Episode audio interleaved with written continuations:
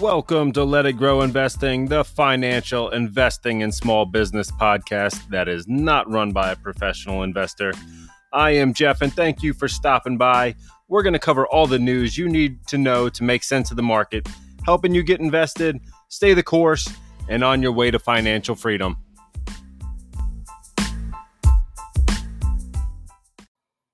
Hey, what's going on, everyone? Welcome back to the podcast here. And thank you, as always, for joining me. We've got tons of information to cover this week. We've got the Fed minutes. We've got PCE numbers. We've got GDP revisions. We've got everything that is going on in the market. We got a lot of stocks that have been taking a rise up. Good amount of them going down. And that S&P is also falling. We've had, I think we had a turnaround yesterday on Thursday. But as I am recording on Friday, we are back in the negative. So we're going to talk about what's going on out there, why there's this downward pressure all of a sudden, and really where we can kind of hide out. And I've talked about that before, but I'm kind of seeing two different camps of people that you've either got, people looking to stay in cash or people really looking to be invested. We're going to talk about that a little bit more and make a note here to go ahead and circle back to that. But so. First off, I did want to say a big thank you to Brad Bathgate, Bathgate Construction, for stopping by last episode and talking about his viewpoint on, what's going on in the world, what's going on with the economy, how this season is looking compared to the past, and also kind of circling back to that housing crisis 2008, 2009, kind of comparing some different things from those two different time period. So we're trying to make heads or tails of what's going on out there, ultimately what businesses are doing. And I think that PCE kind of paints somewhat of a picture as to what's going on out there. So I guess we can start with that. We are seeing that these numbers are surging, the highest that they were since June. So basically the Fed's preferred inflation gauge is the PCE, and it is rising at that fastest rate. So that is a sign that price pressures are remaining entrenched in the economy, and it could lead to the Fed keeping these rate hikes going and for a more sustained period for, higher for longer, pretty much is what we're worried about. And I think that does play a little bit on the stock market, but a lot on the real estate, a lot on that housing number. And the Fed kind of came out in their minutes and basically said just that. They said, and I'm going to try to read pretty much right what they had said, that they did an update on the assessment of the stability of the U.S. market. They said it was a moderate economic vulnerabilities. So nothing is drastic right now. There are some vulnerabilities. There are some potential problems. But the markets, the S&P is a bit high. That was their next comment. They said the asset valuation pressures remained notable, which is basically saying that the wealth effect is still there. We've still got people feeling that they can go out and spend. We still have that excess money in the system. People have been saving more. They revised that number up, I think, another $105 billion, that U.S. savings household rate over the expectation last quarter, I believe, was $755 billion. Don't quote me, but I believe it was off by another $100+ billion. So people are still saving, but ultimately they still feel like they have enough wealth to survive. So now the third point that I wanted to get to was that measures of values in residential and commercial real estate remained high, and potential for large declines and property prices remain greater than usual. Okay, that is the thing that is really catching my eye here. We've got potential for large declines that the Fed is calling in residential and commercial real estate. And that's after we've had, pretty much 10% across the board and 20% in some of those markets that were heavily inflated. The ones that everyone was kind of running to in Texas and Florida. Some of those are, definitely ran up massively. And even Las Vegas, some of those prices ran up just drastically, and now they're cutting back down. So we still have these big declines. That's what the Fed is really looking at. So they aren't necessarily looking to go after the stock market with these higher rates. I think the stock market is concerned about just being blindsided by larger rate hikes than what we're expecting. But, you know, these 25, 50 basis points are forecasted, you know, stay on the path. I think that is fine for the market, which a lot of people don't really think of it like that. They normally think of higher rates means bad for the market. You know, that they're going to have a harder time making money with rates being higher. But this is an interesting situation, right? We had a lot of stock sell off. We're kind of going through the cycle of coming back up higher now from some of the depressed numbers that we had in 22. And the real estate market really wasn't doing that at the time. There was still a buying boom in 22. So now, that being said, the rates were also, 2.5, right under 3% this time last year. And now we're close to 7%. So yes, we're going to see that decline in real estate right now. So basically the thing that I'm watching right now is the real estate market. I'm definitely thinking that it still has some room to go down. The Fed is outlining that. I don't think we're going to get these massive rate hikes. I think that is what the stock market is worried about. They're worried about the Paul Volcker moments where we just slam the door on inflation. We throw the rates up through the roof and just crush everything.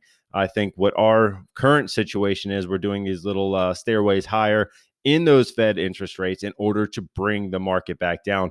But also you're remaining the real estate mortgage rates are going to remain higher for longer. And I think that is going to have this negative effect on real estate. So that's kind of gets me back to that two camps of what are people doing. I think you've got the camp that still sees that things are going to be rough. Things are going to, that wealth effect is going to diminish as rates go higher. You're not going to get people doing a cash out refi if rates go to 8%. And you're coming from a place of 3 or 4%. I don't think anyone's going to do that unless they necessarily have to. So you've got people that'll want to stay in cash, right? They want to stay in cash. Cash is king, or they want to stay in bonds. That's kind of group number one, right? So people want to be able to buy any big dips in the market, or they think it's safer than being in some different stocks right now. And I can tend to agree with that. There's definitely some safety in having some cash. So I'm kind of a mixture of these two groups. But the other side of this equation is people that still want to be in stocks. They're not happy with that 4% return. The opportunity cost of having your money in bonds at 4% could easily be outweighed by having the right group of stocks, right? So I think now these people that want to be in stocks and want to get more than that 4 or 5% return on, the treasury bills or bonds, they're looking for a lot of safety, right? I don't think we're finding it in the SPY, in the SPY or S&P 500, whatever kind of index you're looking at there. I think what we need to be looking at is a lot of the stocks that, are going to be in the right place at the right time, that were on the downtrend of 22, that have a lot of free cash flow, high free cash flow, cash on the books. And they're looking in those places that are really in demand right now. We're looking at AI. We're looking at autonomous. We're looking at automotive, some of the different energy stocks, maybe not some of the large oil. I think a lot of those ran up too much. But a lot of this consumer staple stocks that are in the S&P 500 that have it at an over median valuation right now.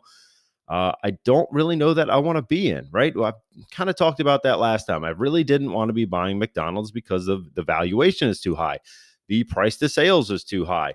And also I want to throw in stocks that have extremely strong pricing power to where they can raise the price and people are just going to go along with it. And a lot of the consumer staples, I don't know that they have that, right? You've got, a company like McDonald's. They could easily go out and have, a burger somewhere else. They can make something at home. There's a lot of different options. And first off, you're really only going to McDonald's for convenience and, a cheaper meal. So for that standpoint, I don't know that I want to buy a name like McDonald's going into a recession when you probably should have been buying it last year. That is my kind of take on it, right? We could have been buying this one cheaper. And now that it has been run up, everyone's piled into this one. Now that everyone's on the boat, it almost seems like there's too many people on the boat. We're going to start sinking this thing. So it's not that I will sell out of my McDonald's position, but I do want to be kind of mindful of the fact that too many people are getting into a lot of these staple names in order to weather a recession. So there are a couple that are still out there that aren't as inflated in the price, the share price that is, on the consumer staples. But it is really hard right now to find the names that are at a fair value. I mean, I'm looking at Pepsi, Coke. A lot of these different names are just, you know, the PEs are getting stretched so thin, and the yields are falling for that as people are buying in them. The stock price goes up, the share price or the dividend price goes down. Yes, the payment is still the same, but the yield is getting less. So if you're only getting 2.25%, I think a lot of people are going to take that and go into treasury yields or bonds, things that are going to be that fixed income without having that downside risk. So I don't know that it makes a lot of sense to pile into these staple names. I do think that they're going to weather the storm fine, but I think that the share price could be crushed a little bit more than what I kind of previously thought. I think we're getting out of that point where the staples really make sense. So still, you know, companies high free cash flow in the right industries, and have that pricing power. We've talked about that way, way back, but I'm still on the camp of those are going to be a great mix. And then I do want to have some cash, right? So for me, I'm both cash and these high growth type stocks that are going to have that high free cash flow, high pricing power. So I want to have a diversified approach as to what I'm doing in order to be able to take advantage of some of these stocks when they go on sale, but also not have that opportunity cost of being all in cash and not letting my growth stocks or my, you know, the stocks that I think are going to outperform do better. I don't want to be all in one camp and miss out on opportunities in the other one. So I guess it's kind of a have your cake and eat it too. I want to be in both fields here in order to take advantage of both sets of opportunities. I think there are two sets of opportunities from this picture. And I think it makes sense to try to, you know, diversify your portfolio enough, unless you are strictly a trader or someone who really looks to time the market and really be in cash at specifically the right time and buy perfectly at the bottom of a dip, which is really hard. It's not as easy as you would think. So for me, and I'm kind of speaking, do as I say, not as I do, because my cash position is not this high right now. But in a perfect world, I think you might want to have 10 to 15% of cash. And for me, I don't have that right now. So I'm looking to see what I can possibly trim in order to get back down or get my cash position up a little bit higher in order to take some of these swings later in the year right now. But yeah, so that's kind of what I got on the Fed. That's kind of my 2 cents as to what's going on out there in that world. But also, we had, I think I went over the savings rate. Yeah, we said the savings rate was definitely up. We had Nvidia come out, and they had a awesome day yesterday. I think they were, let's look at the 5 day here. We were at 205, 2 days ago. And yesterday we were at 238. Now we're sitting at 233. So what happened here? Well, someone is saying that their hot streak is far from over. I tend to agree with that. I think they're in that right spot with being in a lot of the AI at the right time. And a lot of the things with the chips, I still think that NVIDIA is in that perfect spot of being right at the hub of AI, autonomous, robotics, all those things where we really need those chips. NVIDIA is still there. You know, last year, I think a lot of people got out of the crypto, you know, thinking that the mining chips were the thing that was going to be the future. And everyone sold off of NVIDIA. So now it seems like they've got a lot more room to go in the way of having the right product mix at the right time. So they had a solid earnings report. I'm trying to pull it up here, but where are we at? Earnings? Yeah, we definitely outperformed. Well, that was Q2. Q1 of 23, we definitely moved up nicely. We had 88 cents EPS, I believe. And I think, yeah, that one was definitely moved up higher. But they had a lot of different reports here that they are in those right areas. Conversely, we were looking at Lucid. And Lucid said that they were going to be making a ton of cars this year, earlier last year. But now when they announced how their progress was looking this year. Where are we? I'm going to pull up this number because I don't want to get it wrong for you. Where is it? Well, I'm having a hard time finding that one too. Anyhow, they wanted to be making, I believe, 75,000 vehicles this year. And now it looks like they're only going to be making like 16,000. So that is definitely a hit that brought them down. Yesterday, while Nvidia was going up, Lucid was doing the opposite. They were down about 15% at the time that I looked. And it's definitely painful to see these smaller growth companies have these high, benchmarks set on themselves and then just really not be able to perform. So that is definitely something that is worth watching on that front. We've got also Tesla looking to, kind of reclaim the California market and say that they're going to have the engineering headquarters out there in California, which is also kind of a 4D chess move on Elon Musk's part. I think last year he got a little bit too political on the right. Now he's kind of, going back to the left saying, hey, look, I'm here to play. And, why don't you come back, join us and buy the cars here? So I think he's trying to appeal a little bit to everyone, even though they already had some presence in California. They're looking to kind of reignite that fire. So definitely a 4D chess move. I think there's a lot of political reasons that he's there and a lot of reasons that he's kind of looking to get back in good faith of the people that he kind of left behind last year. But Domino's. Let's get over to Domino's. That one is on the investing challenge for week 9, and they didn't even have that bad of a report. Let's take a look here on Domino's. We were down 11% after excitement with the last quarter with a return to positive comps. Now they are looking like they are back to some positivity, but really the forward guidance looked low. The pricing went up. So it almost looks like with those rising prices, they don't have that pricing power, but they really had to do it in order to create that margin where they're profitable and have things on the up and up. But they did have to raise prices. So again, pricing power on these companies is massive. And they definitely had the worst day yesterday on the S&P 500. And it's definitely hitting their delivery business. So it's definitely something that I want to be, kind of on the up and up about. I know we talked about this one being one that was raising dividends and one that was, really firing on all cylinders. And another way that could be a good recession-proof stock. But, as they raise their prices with everything that's going on in the world, it's, affecting that bottom line. So another one that I've kind of laid this out before, and this is, a ways back also, was about buying a stock simply for the dividend. And that can definitely turn around to bite you if you aren't really paying attention to what's going on out there. And this one comes in the way of Intel.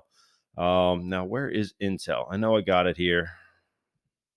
Man, I'm having a rough time finding the post when I go to say it right now. But Intel, there we go.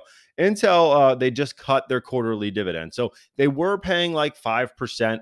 And now that was about 36.5 cents per share. And now they cut it by 2/3 down to 12.5 cents per share. So a lot of people were thinking, I'll just park some money in Intel, wait for that rebound, and really, try to capitalize by having this solid dividend that was paying us close to, I think, like 5%. I'm trying to pull that one up on eTrade right now. But, that's the thing when you don't have a company that's really strong on their dividend, or that payout ratio gets a little too stretched. You get to the point where these companies cannot continue to pay these elevated 5% yields. And yeah, they cut it to 1.95%. So that is absolutely drastic, because a lot of the reason that people were in Intel was the fact that they had a solid dividend. It was a high payer, but apparently they don't have the cash in order to keep these dividends that high. So you still have this stock trading at 13 times PE, which is low. But I'm going to guess that the sales and the revenue have all been declining. I don't really follow Intel too much, but I do want you to be mindful of those payout ratios, the dividend payout ratio. Be mindful of that amount of cash flow that they have coming in and really pay attention to their dividend history from maybe even back in 07, 08. Look back at the history and see if they paid out then, or if things really didn't go so well at that time. Maybe it would be a reason to not be so heavily invested into, you know, any given name that had to cut their dividends back then. So just something else I wanted to point out to you guys that might not be, as clear cut of a case, and you think you're beating, something like the treasury yield or the bonds by buying a stock like this. But then when they go ahead and cut that dividend, it doesn't leave you as many options. You really don't have an out. It doesn't look like they're going to have a quick rebound. If they did, I don't think that they would have gone ahead and cut these dividends.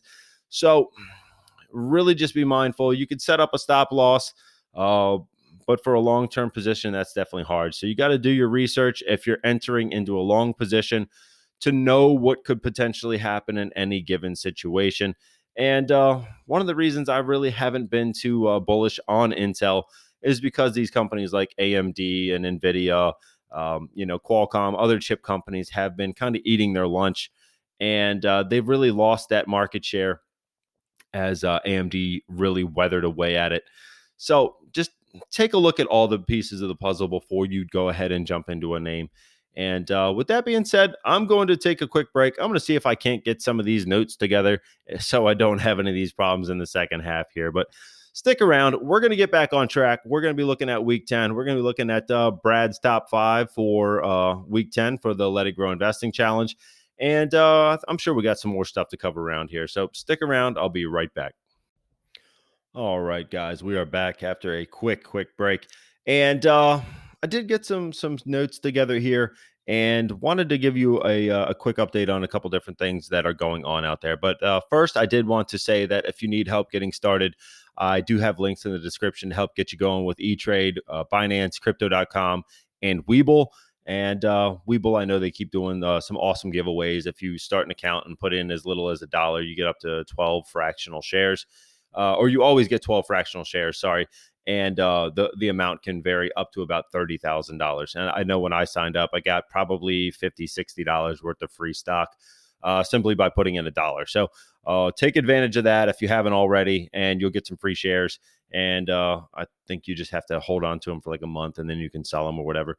But I went ahead and sold them. And that's how I started funding our Let It Grow Investing Challenge for 2022. When I started that, I sold those shares and had some extra money in there to go ahead and get going with. So if you're trying to do that and follow along, you can do that over there at Webull. Just use my link in the description.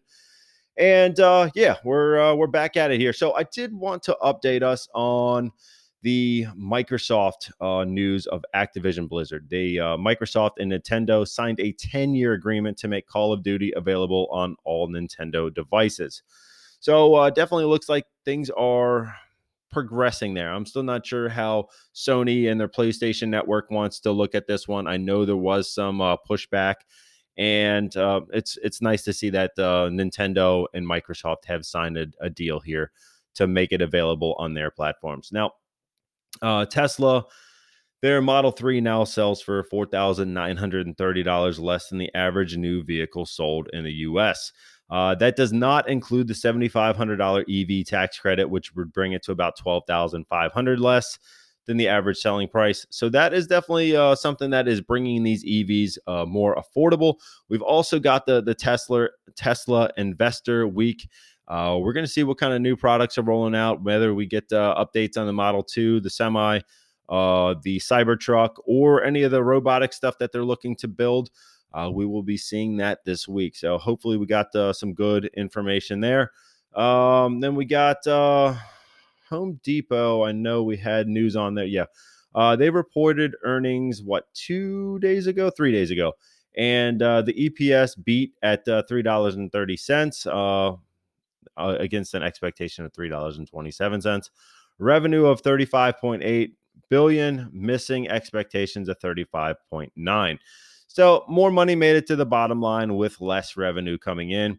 They raised their quarterly dividend to $2.09 per share, up 10% from their previous dividend of $1.90 per share. So they are just steadily raising these dividends, even though I just saw a report that they might be on the chopping block to start cutting their dividends, but I don't see that happening.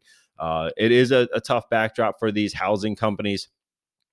Anything that is tied to real estate, anything where people aren't taking as much cash out to, you know, take on a new project, things are a little bit tougher, especially with the housing starts being down.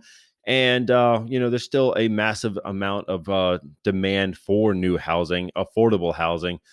But it seems like it's just not quite panning out right now with the higher interest rates, which ultimately is what the Fed wants. Now, I did want to talk about that too, the CME FedWatch tool. Where are we? About a month ago, there was about 80% of people saying that we were going to get a 25 basis point hike. Only about 2.8% of people surveyed saying we were going to go to a 50 basis point hike, and 16% saying it was going to stay flat. You know, you fast forward till now, and there is 0% chance of no rate hike, about 67% saying that we're going to have a 25 BP hike, and 33% saying, no, we're going to that 50 basis point hike. Now, I am in the camp of 25 basis point hike. That's where we thought we were going to be. That is where I'm staying. I do not think that the Fed is going to go to 50 and flip-flop back and forth and lose their credibility on what they said they're going to do. And, you know, maybe they don't pause in May. That is my thought. They might not pause in May. We might get a 25 now and keep raising through May, where they thought they might be able to pause for then and see how things kind of pan out. I'm thinking right now with the news that's coming in, you know, some of the different factors that are out there, PCE rising, you know, inflation still remaining sticky. I think we're going to get more rate hikes, sustain them for longer, but I don't think that they're going to flip-flop on what they said, as they've already had kind of, you know, too many credibility strikes against them. I don't think that they're going to do that. I think we're going to get a 25. And basically, they would be saving about 5 weeks from that extra 25 basis point hike. So I think that's what's probably going to play out, is have more of those hikes out into May, keep the rates higher for longer. And that is kind of what I'm seeing there. So, you know, could be wrong, but that is kind of my thought process as to what's going to happen out there. And what else we got? I did want to get back to some Nvidia news. They just announced that Jensen Huang will deliver the opening keynote at GTC 2023. He's going to be covering the latest advancements in generative AI, the metaverse, large language models, robotics, cloud computing, and more, which really is leading to that resurgence of Nvidia coming off the lows. And that one really has done well, along with Tesla, along with Meta. A lot of these other companies that are kind of in that right space at the right time, but they also are coming up off of these lows that I don't think they were fairly priced at. So Nvidia, where are we? 233. Now, I do want to kind of bring this up too. Week one of 22, we bought Nvidia, right? We bought it at say $300, and we are still negative on that purchase right now. I did tell you at that time, once Nvidia dropped, I was going to be buying it in my personal accounts. I definitely made that clear that I thought it was too cheap. And even though we weren't buying it for the investing challenge every week, I was buying it while it was at a low. So now I am up 17% on those buys that I was making throughout that time. I did buy on the way down. I bought on the way up. But I think that is a strong factor, or a strong reason to be looking at dollar cost averaging into positions. In the investing challenge, we kind of, you know, we dollar cost average into the market, but we didn't dollar cost average into the Nvidia name directly, right? We kind of went all in week one, and, you know, we're still negative. When I'm looking at my my actual eTrade account where I hold Nvidia, let me see the tax lots here. We've got purchases from the 28th of January, 2022. And, you know, so right after we bought it in the investing challenge, we had it drop massively. So I bought that at 225. and we are up 3.8% on that. Now, it did drop. I've got some other negative numbers here. Did buy some in February of 22, and I'm up about 7% on that. So it's like, you know, you take some of the highs and the lows. I bought it on the way down, but I didn't think it was going to stay down forever. So now you kind of fast forward a year later, and, you know, to be up 17% in a year when, you know, it probably lost, what, 60% of its value last year, from 300 down to, you know, where did it bottom out at? Let's take a look at that too while we're on the topic here.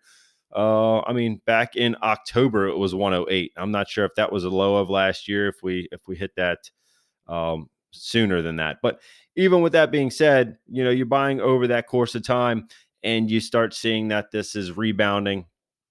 And, you know, it is a great name. It is in the right industries. The free cash flow is high.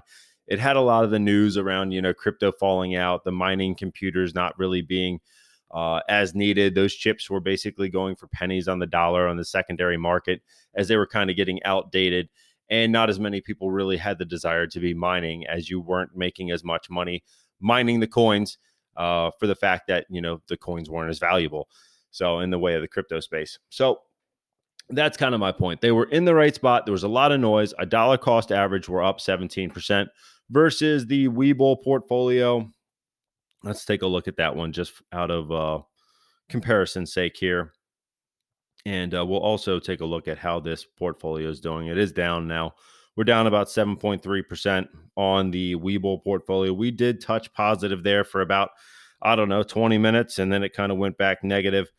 But where is Nvidia on this list? We've got, we're down 22.7%. So we did buy at 302. And like I said, we're down close to that 23%. But with that being said, you know, we definitely saw how it can definitely rebound positive by buying those dips. So something to think about if you're in a name and you really have that long-term conviction. Don't give up hope on it. The psychology of money and being in the market is definitely tough, but really sit down and think about your plans for these stocks before you enter them. So that way, you know what you're going to do if they drop 40, 50, 60% without a plan. It's definitely, it feels like gambling, but if you have a plan ahead of time and you know, you want to, you know, dollar cost average, if it hits a 20% down, a 40% down, you can certainly help yourself. So with that being said, let's get back over to the investing challenge for week 9. We had Domino's Pizza. We had Deere. We had Lithium America Corporation, which was LAC. We had Plug Power, and we had Datadog. Now for week 9, the population has spoken, and we are going to be buying Deere. So I definitely like that pick. I think, again, they are, you know, that free cash flow is probably pretty strong for them. I haven't looked directly at that number, but the numbers do make sense. They are in the right areas. The PE's a 17.9. The autonomous farming, the all the different things that they're getting into with AI and farming, I think definitely makes sense to have it more automated, to have things a little bit more easier to handle. It could be a great driver for growth for them, and you know, really kind of keep that business on the up and up of the forefront of what farming could look like. So thank you guys for voting. I will be buying Deere, currently at $418. And we did hit $433 after that earnings report. And I definitely said that, you know, give it a week and it'll settle back down. It is doing that. It might not be massive, but, you know, just today it's down about 1.6%. So it does give us a little bit better of an entry point than simply buying it right after a positive earnings day. So it did cool down. Some of the volume slowed down, and we got this one, or we should be able to get this one at a little bit better of a price on Monday when we buy it. So let's get back over to Brad's top 5 for week 10. You know, and let's see what you guys think about his approach. And I definitely think his approach might be a little bit more conservative than mine, but I do like these names. I definitely like these names. The first one here is Waste Management, which, you know, regardless of what happens in the world, we're always going to have trash to get rid of. And they also own a lot of the different plants that they operate out of. So they are tied to real estate. The PE is at a 28. We got a 1.85% dividend on this one. And when I'm looking over at Reuters, where are we here? We'll see if Brad's picks match what Reuters says here. So we are right in that buy territory. They've got an 80% return over 5 years. So that's pretty massive. We've got about 10.4% of upside. The revenue is looking like it's going to creep up about 5% this year, 10.5% next year. Revenue growth, 10% last year. Margins of 11%. Dividend growth. Nice one, Brad. 13% dividend growth on Waste Management. And I know that would be one of the reasons that you're looking to get this one. Dividend payout. I said that was important. 48.2%. So anything under 60 really doesn't raise a red flag to me. If it's under 80, you might want to take a look at that company a little bit closer to see if they're going to have enough cash to go ahead and pay those dividends for a longer time period, or if it's going to be like Intel and cut the dividend, which is not what we want to see as a dividend investor. But their dividend coverage is a 4.3, so that does lead me to believe that they've got enough cash on the books to pay this dividend. That does not worry me. 1% discount price to sales, 3% discount trailing PE, forward PE, 1% discount. So discounts across the board, not large, but a safe one. And you're getting a company that's looking to raise these dividends. So that is number one, Waste Management WM. Number two is a company that I didn't even know existed. I knew that there was a company out there like it. But yeah, Brad brought this one to the table. That company is Stericycle, SRCL. And basically their business is disposing of toxic waste, whether it be a lot of their business is in and out of hospitals or, medical facilities, things like that. And I guess Brad said that his grandfather worked for this one for 20, 30 years. And he did really well with the stock that he had in this one. So that's why we're taking a look at it. So we are currently trading at $48.48. Looks like PE is stretched. We got to see as to why. But what else we got? PE is at a 692. I guess I could leave you with that news as we're wondering why it's so high. And what do we have? We had a miss by 2 cents on EPS, a miss on revenue, and that came out yesterday. So earnings of 60 cents per share, excluding non-recurring items, 2% worse than the S&P consensus. Revenues rose 2% year over year to 670 million versus the 698 million consensus. So it rose, but not as much as what people thought. Probably something to do with the slowdown in COVID or in contaminants that they're not doing as much testing, things like that might have an effect on how much the company Stericycle is doing business this year. So still nice to see a rise, even with, conditions maybe getting a little bit worse out there overall on that COVID front. Well, worse for them, better for the world. But when I'm looking at the price targets, we did have an upgrade over the last 120 days. We've got a price target of 26.8% to the upside, which is it's definitely nice to see that one on this. This more of a growth company. It does not offer a dividend, but we are still seeing forecasted growth this year of about 6.5%. So we'll see if they can meet those numbers. Where are we on price to sales? And this one I kind of already new. The price to sales is a 1.9. That's not so hateful. The S&P 500 is a 2.2, 13% discount to the S&P, 9% premium to their average. The trailing PE is 100% plus premium to their five-year average of a 77. And as I said, it's a 788. So that is definitely raises some red flags over what happened and why that trailing PE is so high. But now when I look at a forward PE, we are sitting at a 23.8, which I can certainly wrap my head around that. The five-year average is a 21 times PE. So that's a 13% premium. But it is about 29% higher than the S&P 500 index, which is an 18.4. So that is Stericycle. I definitely see, that they had some definite monstrous years, through the COVID cycle. And we got to see what's going on that PE was so stretched, for this past year. But next one was Land, was the ticker, LAND. And that is Gladstone Land Corp.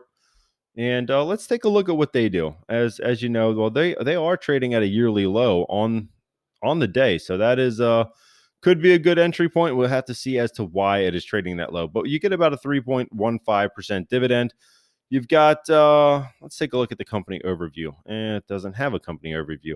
I do know that they own land. I know that they own the farming land and they lease it out to farmers. That's what we had talked about on Wednesday's episode. And triple net lease. So it is a REIT. They are going to pay you, based on the amount of money that they're bringing in on the property that they do end up leasing out. And the farmers pretty much pay all the taxes, all the everything else that is associated with that property. So I do like that type of business. I do think that farming is definitely needed. And, we're constantly, worried about food supply, especially through COVID and through all the different economic, crises that we've got going on and food prices going through the roof. So definitely farmland is going to be critical. And it does have a buy rating on Reuters. We are pretty firm in the buy rating. 5-year return of about 48%, call it. We've got price targets of 41.4% higher from where we are now. So that is a definite upside. Couple that with your 3 and a tenth dividend, and you're sitting at what 44.5% of upside.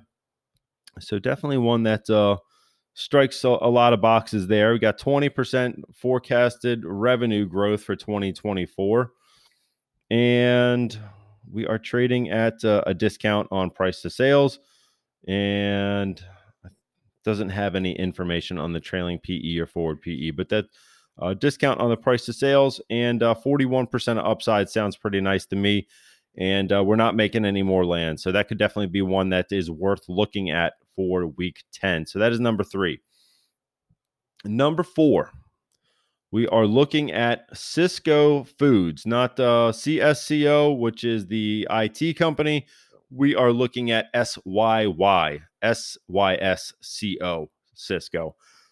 So they are going to be a food company that is going to be delivering to colleges, hospitals, a lot of different restaurants. And that is their business. They deliver it on that commercial level.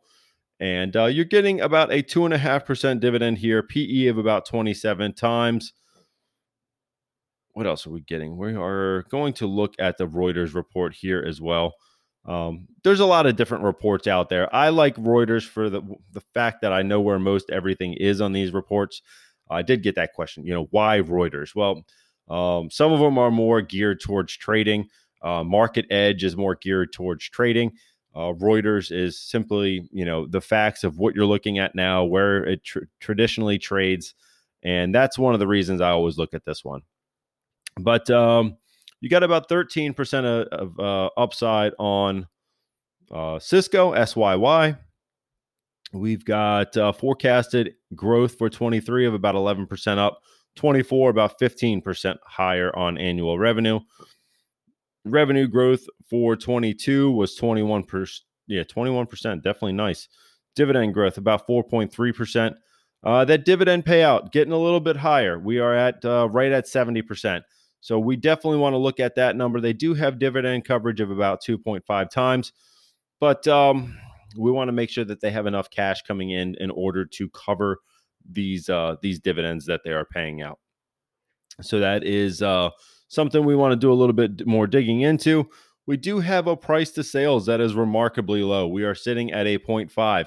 Now, their 5-year average is a 0.7. So they do historically trade lower than the S&P. But they are at a further discount to that right now. We are at a 40% discount on trailing PE. We are at a 27% discount on forward PE. So definite discounts there. I'm a little bit concerned about that dividend payout ratio. The growth looks okay to me. The price targets look okay to me. You're getting decent, you know, a 2.5% yield. So you're getting some upside. You're buying at a decent price, but it could be a hard time for this industry. That could be part of the problem. I don't know how that pricing power looks on Sysco. I would imagine they're pretty well locked into most of these contracts. So it might not be a pricing power. It's probably going to be more on that labor side, the cost of material side. I think that's where some of their the shortfall is right now, is in the fact of the pricing on materials and labor. That is probably where a lot of their problems are going to be coming in. But they are trading cheaper than normal. That is definitely something that I, you know, definitely catches my eye, and something that is worth noting. And some reason to a lot of reasons here to buy Sysco. I don't know that we're going to have these problems forever. They're going to be revising these contracts. If they're roped into a 2 or 3 year deal that says they can only raise it 2% or 3% for these customers of theirs, I think, you know, as they're renewing these contracts, they're probably going to be revising their pricing strategy as, you know, food prices have gone absolutely crazy in the past 3 years. So that could have some effect as to why Sysco prices are down, or their margins are a little bit lighter. Could be some of the contracts and that material pricing of raw material pricing in order to get those products delivered to their customers. So last one is going to be in that lumber space. And this would be a great reason. You know, a lot of the ones that we're talking about in the way of consumer staples, they are so high because everyone is kind of crowding into them. This was probably going to be one that I think that people are getting away from, you know, as lumber prices have come down well into last year. You know, we've definitely seen this one trade down with it.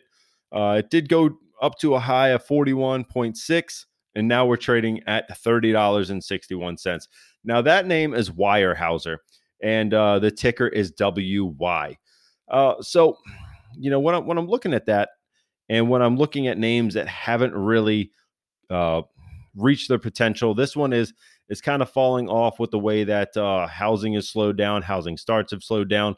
Home Depot and Lowe's are saying that there's less demand for a lot of these big projects, which leads to a lot of less demand for lumber. So the price earnings is trading at a 12. We've got about a 2.4% dividend. What else do we got here on Reuters? Let's take a look again. We've got buy ratings. They do have a negative 5-year return, which is not a great thing to see, but the 1-year return trumps the 1-year return is a negative 19. So we are down more in this past year than we've been up over the past 5. But they do own massive amounts of land. I believe that was 11 million acres when we looked at it the other day. And I believe they also manage 14 million acres in Canada, I believe is what those numbers were off the top of my head. But no changes in upgrades or downgrades in the last 120 days. But we do have about 20% of upside from 10 different analysts. So that is definitely nice to see that people are thinking that the next 12 months is going to be brighter than where we are right now. And I do think that once these rates kind of stabilize, we're going to have a better feeling as to who's going to be buying or building, or, you know, it's definitely hard for these builders to buy a piece of land at one rate. You know, they have to borrow in order to buy all the properties in a lot of cases. And then, you know, when the people are actually looking to purchase the house, if the interest rates spike up 3%, 4%, 5%, it's going to be a harder sell. So they're not looking to buy as much. But once we stabilize, I think people are going to be like, okay, well, I can afford to buy this land, turn it into a house on that property, and then sell it at a similar rate, and not have, you know, be stuck with the property and the payment on the land. So I do think that the system, or the real estate market, will start seeing some changes from that. And I definitely think that overall, this could be a good time to acquire a lot of these stocks that no one's really paying attention to.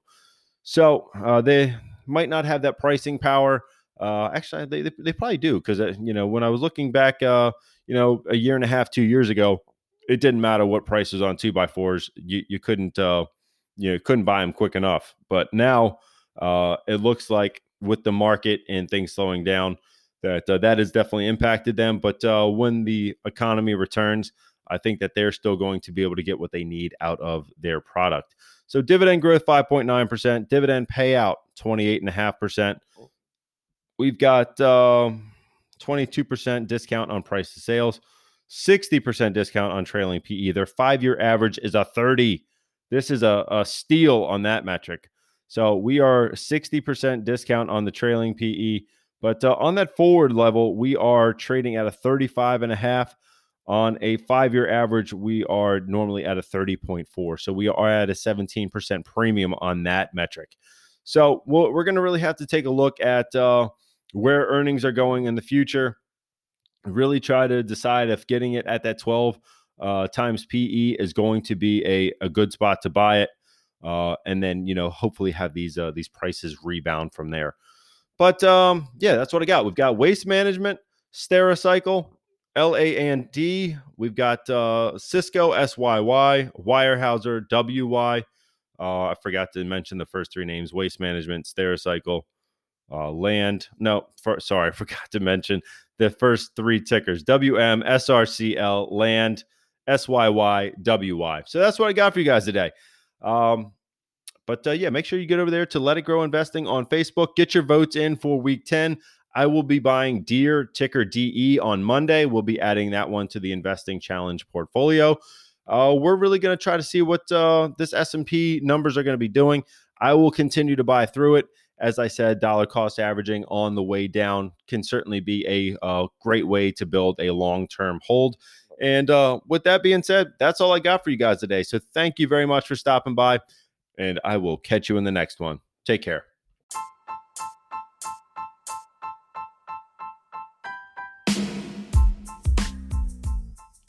Thank you for stopping by here on Let It Grow Investing. Please make sure to like, subscribe, and share to build a community of like-minded investors. If you do have questions for me or for the group, you can find us over there on Let It Grow Investing Podcast on Facebook. This is not professional financial advice. I am not a professional financial advisor. Please make sure to do all your own research before investing in any security. I do have links in the description to help get you started on eTrade, Webull, crypto.com, and Binance. And a friendly reminder that a goal without a plan is just a dream. So go ahead and build your plan, design your portfolio, and stick to it. Thanks for stopping by. I will catch you guys in the next one.